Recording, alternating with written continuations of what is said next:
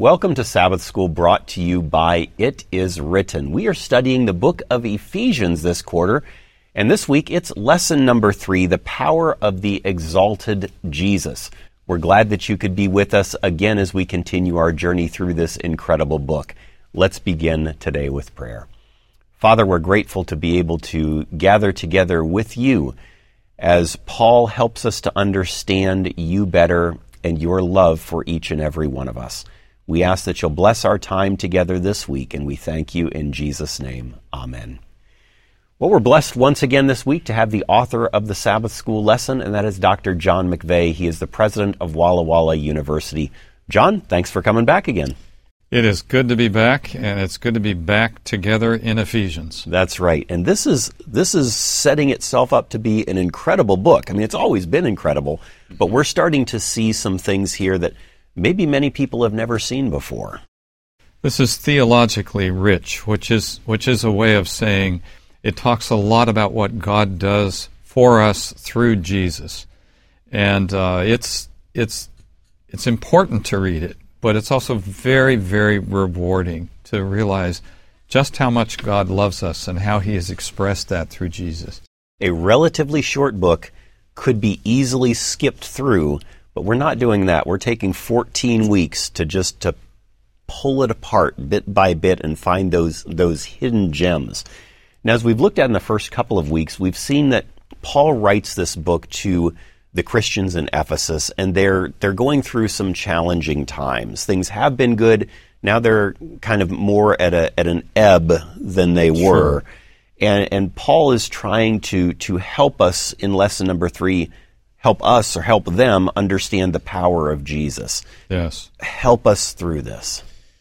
Paul doesn't say a lot in Ephesians about local conditions and circumstances. So he doesn't talk about them being persecuted and so on, but we do have that hint that we have looked at at the end of chapter 3 that he's afraid they're going to lose heart and lose some of the crispness of their grasp on the power and grace of God and of Christ. And so he's reminding them of their privileges as Christians and especially how important and wondrous it is that they are part of something called the church and God's activity in and through the church. This week we're looking at chapter 1 and specifically verses 15 through 23. When, when the Christian believers are going through these challenging times, these difficult times, this perhaps this um, well, questioning, mm-hmm. as it were, what kind of hope does he give them? Where what, does he, what does he give them as encouragement? Well, you know, Paul isn't real subtle here, is he? He, he he's to he's just going to open open the cosmos of grace, uh, God's glorious universe uh, universe of grace to them. He's going to give them the full load of everything. Time past, he, his his sense of all of this marches down through time, buried in the eons of before the foundation of the world, and then uh, the more recent times with the creation of the church, made up of Jews and Gentiles, through the grace of God expressed in Jesus. So he's going to move them on through this. It's a it's a wonderful passage. And and we look at this, and it's kind of we've got a little bit of a prayer report going on in here. Yes, it's another prayer report. He starts in verses 15 through the first, and the first part of 16 with a thanksgiving. I thank God for you. Uh, that's that's a frequent element. But then he moves in the last half of verse 16 on through the end of the passage, verse 23, is a prayer report. He's telling them how he's how he's praying for them. And you mentioned that that he is trying to inspire and encourage them. What are some of the, the realities that he wants them to, to grasp, to know, to understand? Well, living in Ephesus as they do, uh, which was, as most places would have been in the ancient world, most cities certainly, a, a place that's really interested in magic and in worship of a whole variety of deities. And the reason their fellow citizens would have been interested in worshiping the various deities is to try to make some difference in the doomed existence that was fated for them because of the conjunction of planets and stars at the time of their birth. So, Paul is going to react to that here in quite a natural way. uh, if they're drawn toward these powers, little p, he wants them to be drawn to the great power, capital P, to God and the power of God expressed in Jesus for us as believers. How does he help them to see that reality, that that grander scope of things? Well, he's going to do that through the prayer report. So he, he, he must have figured, hey, listen, uh, I need I need these people to understand ultimate reality. I need them to understand what's going on at the heart of the cosmos at the throne of God. I especially need them to understand the exaltation of Jesus. And the best way to do that is tell them how I pray for them every day. Uh, and so he, he gives us a prayer report of what he prays for them, and he moves through these grand blessings of Christian faith and life that he asks be present in the lives of Christian believers there in Ephesus. And there are really three areas that he wants them to, to know and understand. What are those three areas? Well, uh, he, he lists them here starting in, in verse 18. And again, we're breaking into one of these long sentences, uh, these tapeworm sentences that Paul writes in Ephesians and some other places like Romans chapter 8. Having the eyes of your hearts enlightened, that you may know, uh, uh first first prayer request here that you may know what is the hope to which he has called you. So, number one, he wants the hope to which they have been called to be planted deep in their hearts. Now, what do you think he means by that, Eric? They've got something, God has a plan for them, something that he wants them to know, to understand, to experience, to live that maybe they're not grasping.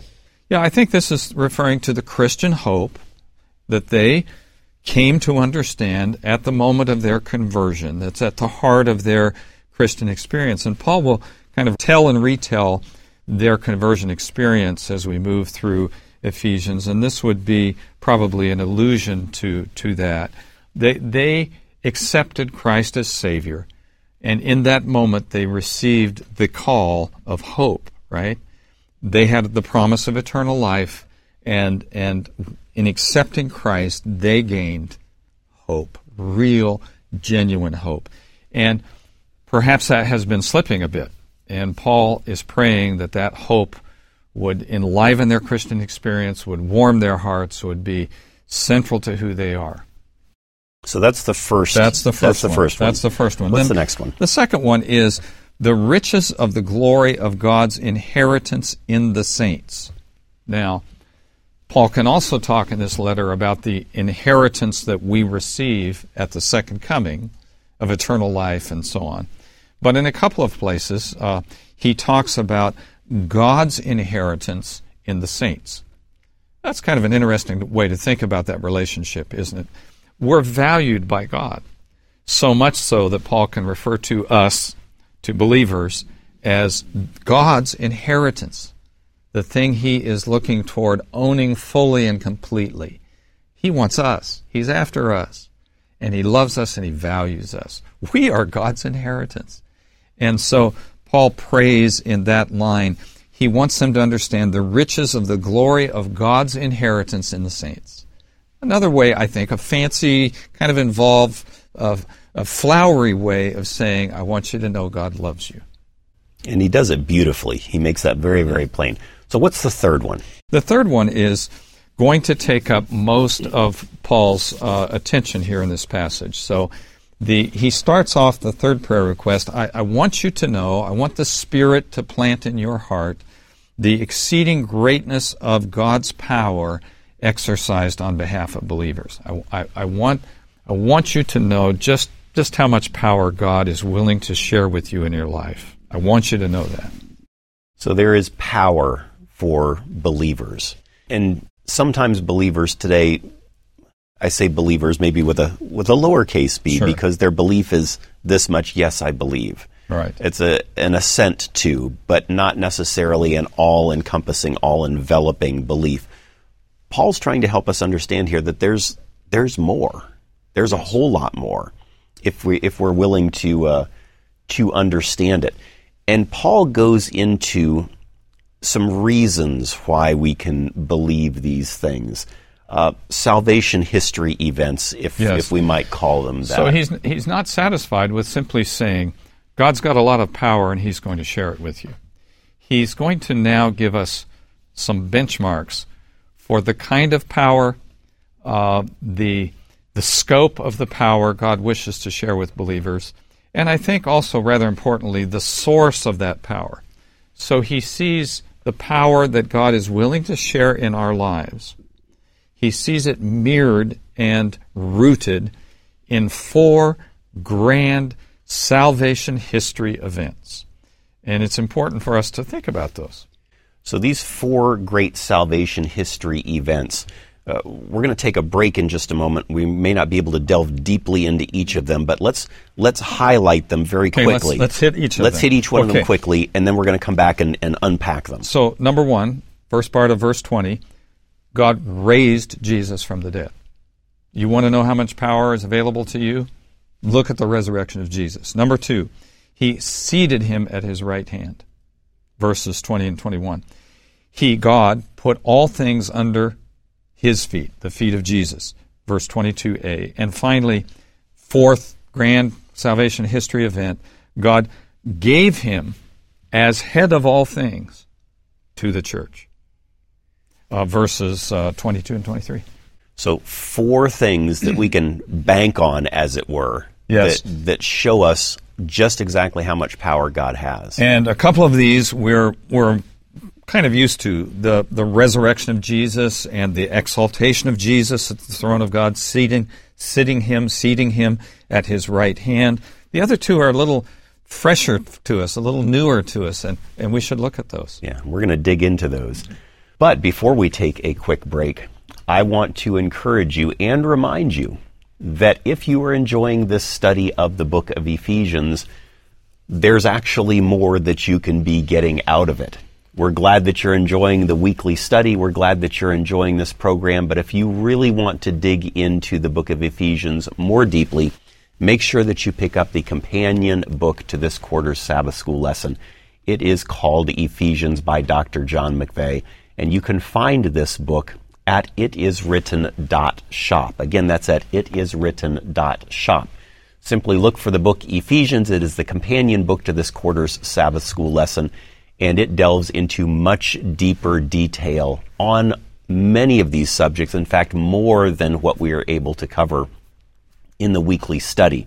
A fantastic addition if you enjoy teaching Sabbath school, if you want to uh, contribute some deeper, more profound, as it were, thoughts, insights in your Sabbath school class, or if you simply want to understand the book of Ephesians better so that Christ can sit more powerfully on the throne of your heart, you want to pick up this companion book, again called Ephesians, and it is found at itiswritten.shop. We're going to come back in just a moment as we continue looking at these elements, these events in salvation history, and why Paul spends so much time talking about them. We'll be right back.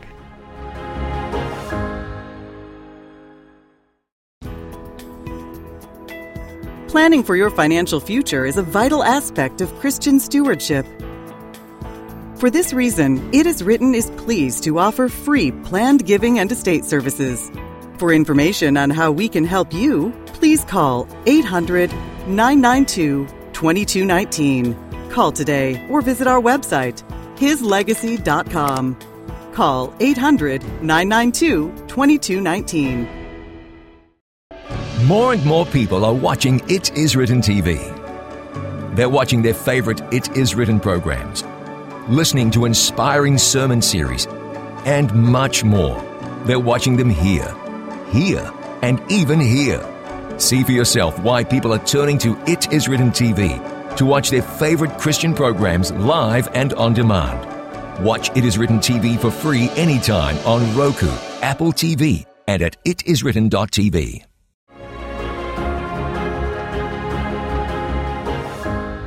Welcome back to Sabbath School brought to you by It Is Written. We're continuing our study of lesson number three here.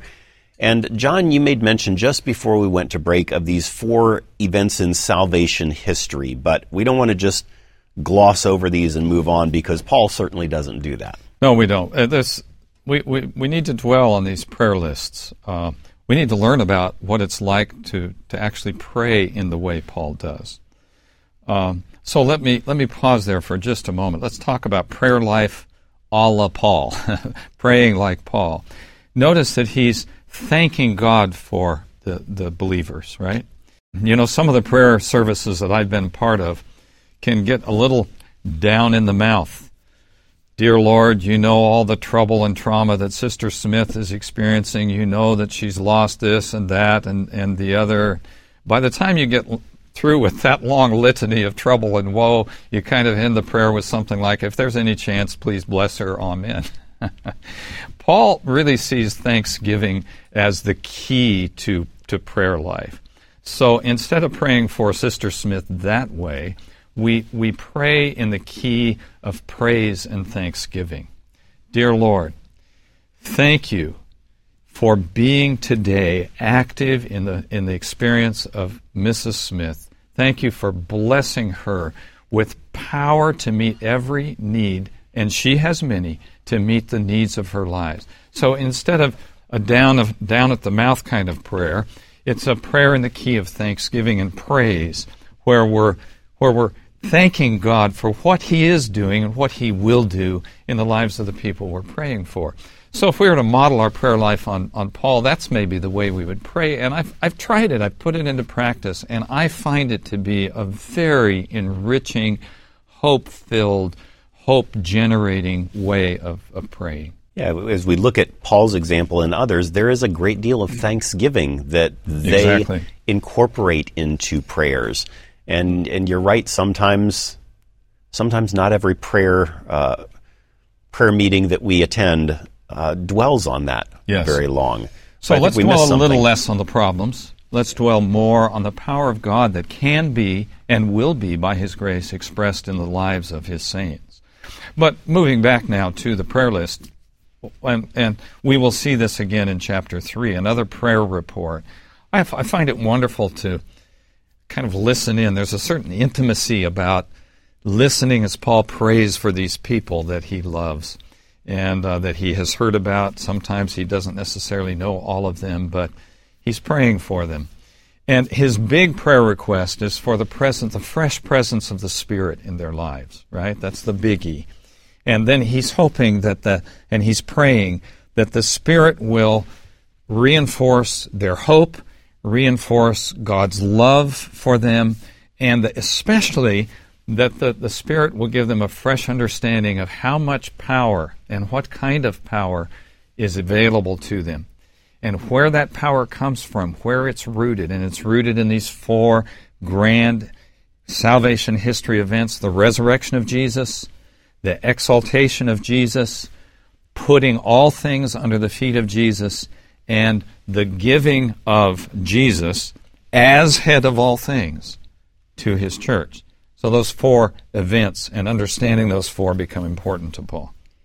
And in these last verses in chapter 1, verses 20 through 23, you see in, in these four salvation events resurrection, exaltation. You also see the coronation of, of Jesus here. How does that all fit in? Well, it's it's kind of interesting. Not so long ago, uh, we watched the coronation of uh, Charles III of the United Kingdom. Right. In watching that, there's a, there's a real sequence to a coronation, isn't there? I mean, talk about the pageantry and every little thing has to happen at just the right moment. And there's a kind of sequence going on here in Paul's portrait of the exaltation of Jesus in chapter 1, verses oh, 20 through 23, right? So it begins, as we've noted, with a resurrection. Now, that's a strange coronation, isn't it? it starts not with the birth of a king, but in a sense with the death of a king and the resurrection of this king, Jesus, from, from his death. So, Jesus, who's now about to be crowned king of the cosmos, has died. And the sequence of his exaltation begins with his resurrection from death. Hallelujah. Uh, then comes the enthronement, let's call it, because he is now, he's, he's exalted, he's ascends to heaven, and he is seated at the right hand of the Father.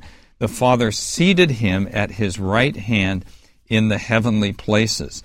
And this new position of the enthroned Jesus places him not just above, but far above every power, real or imagined, in time and eternity. Correct? Yes. Uh, wonderful description. So Christ is placed far above all rule and authority and power and dominion, and above every name that is named, not only in this age, but also in the one to come. Remember, Ephesus is a place where a lot of names get named. You remember back when in week one, we were studying the backstory of Ephesians, and we were studying those about those seven itinerant Jewish exorcists who put their abracadabra together. They write in the names of Jesus and Paul. This is a place that knows about naming names. And, and Paul wants to make sure that believers know that every name in, that is named, not only in this age, but in the one to come, all of those powers, real and imagined, are put under the lordship of Jesus. He is far above them all. Hallelujah. So a, a beautiful picture of this this rising uh, to power, at least in our minds, of, of who Christ is. And it's interesting in verse 22, it says, And he put all things under his feet and gave him to be the head over all things to the church. So it just exalts him higher and higher above exactly. anything and everything that, that there is. But uh, then we come back to those next two events, which are a little less right. uh, familiar to us. And I, I, think it helps to kind of parallel them with what we saw going on in the Charles III uh, uh, coronation, because as as I watched those events, I'm a bit of an Anglophile, so I probably spent a little more time watching it than I maybe should have. But you might remember that uh, in the case of King Charles, his domain is subjugated to him, if you will, by a variety of elements of the coronation ceremony. In his case, the, the domain is fairly constrained. The UK and the Commonwealth countries, right, are put beneath his power and authority. In the case of King Jesus, the scope of his domain, the scope of his authority is boundless. It encompasses all things. And he, God the Father, put all things under his feet, under the feet of Jesus boundless scope of his dominion. So we would call that, I would call that the act of subjugation. So that's the third element we've talked about. He put all things under his feet. Nothing, there's nothing outside of his, his authority. It's all in. Everything owes its allegiance and, and its worship and honor to King Jesus. And we've got one more left, a fourth one. One more. The fourth one would be the presentation. So again, harking back to Charles and Buckingham Palace and, and, and all of that. You'll remember that after Charles was, was crowned, he was driven back to Buckingham Palace in a, a gold encrusted carriage. What a, what a vehicle that is, right? And, and he appeared on the palace balcony to, to great acclaim. And he and his family members and his entourage appear on the balcony and receive the acclaim of, of huge throng of citizens gathered out there. And, and we might call that the presentation. So the subjugation in the, in the case of Christ would be all things being put under his authority. And the presentation would be that he is now given to the church. There's a little nuance here that we should notice. It, it's not that it's not that he uh, is. Let's see. How does it How does it put it? Let me make sure I get it right. He put all things under his feet and gave him as head over all things to the church. So he first becomes the head of all things. And then, as head of all things, he is given to the church. So we see these four wonderful, amazing things the resurrection of Jesus, his enthronement, seated at his right hand, his, the subjugation with all things put under his feet, and, and finally, we, we see this presentation where he is now given, as head of everything, he's given, presented to, if you will, the church. So Paul walks us through all these different steps, as it were. He's also kind of referencing back to Psalms a little bit in uh, in this. How do we see Psalms working into what we're seeing here? Yeah, so Paul is not inventing these four scenes in his mind. He's just doing Bible study. He's just reflecting Christian convictions about what the Old Testament, what we call the Old Testament, says, and particularly the Psalms. So in Psalm 110, the first three verses there, the Lord says to my Lord, Sit at my right hand until I make your enemies your footstool. Well, clearly, Paul is reading that passage here to say this is about what's happened at the throne of God that we cannot see, but it is revealed to us in Scripture that God the Father enthrones Jesus in heaven. So he sees a prediction of the exaltation slash coronation of, of Jesus. Uh, rule in the midst of your enemies. Continuing on with that passage. And then Psalm 8, verses uh, 3 to 8. When I look at your heavens, the work of your fingers, and the stars which you set in place, what is man that you are mindful of him, and the Son of Man that you care for him? You've made him a little lower than the angels, than the heavenly beings. You've crowned him with glory and honor. You have given him dominion over the works of your hands. You have put all things under his feet. Now, you notice we often read that passage about human beings, but it mentions the Son of Man, right? Which is a title for Jesus. So Paul clearly reads that passage to say, see, in Psalm 8, it is a prophecy that God the Father would put all things under the feet of Jesus.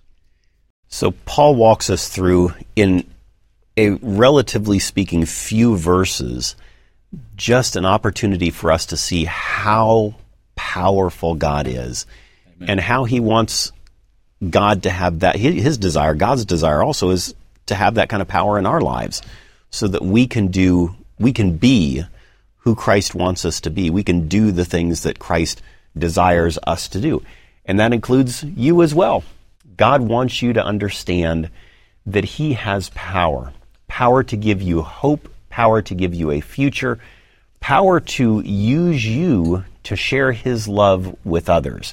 And as we continue looking at the book of Ephesians week by week, our hope and prayer is that you're going to see that power, not just see it, but experience it in your own life so that you can be an epistle, as it were, from God to others. God bless you. Have a wonderful week. We look forward to seeing you again next week as we continue our study in the book of Ephesians here on Sabbath School, brought to you by It Is Written.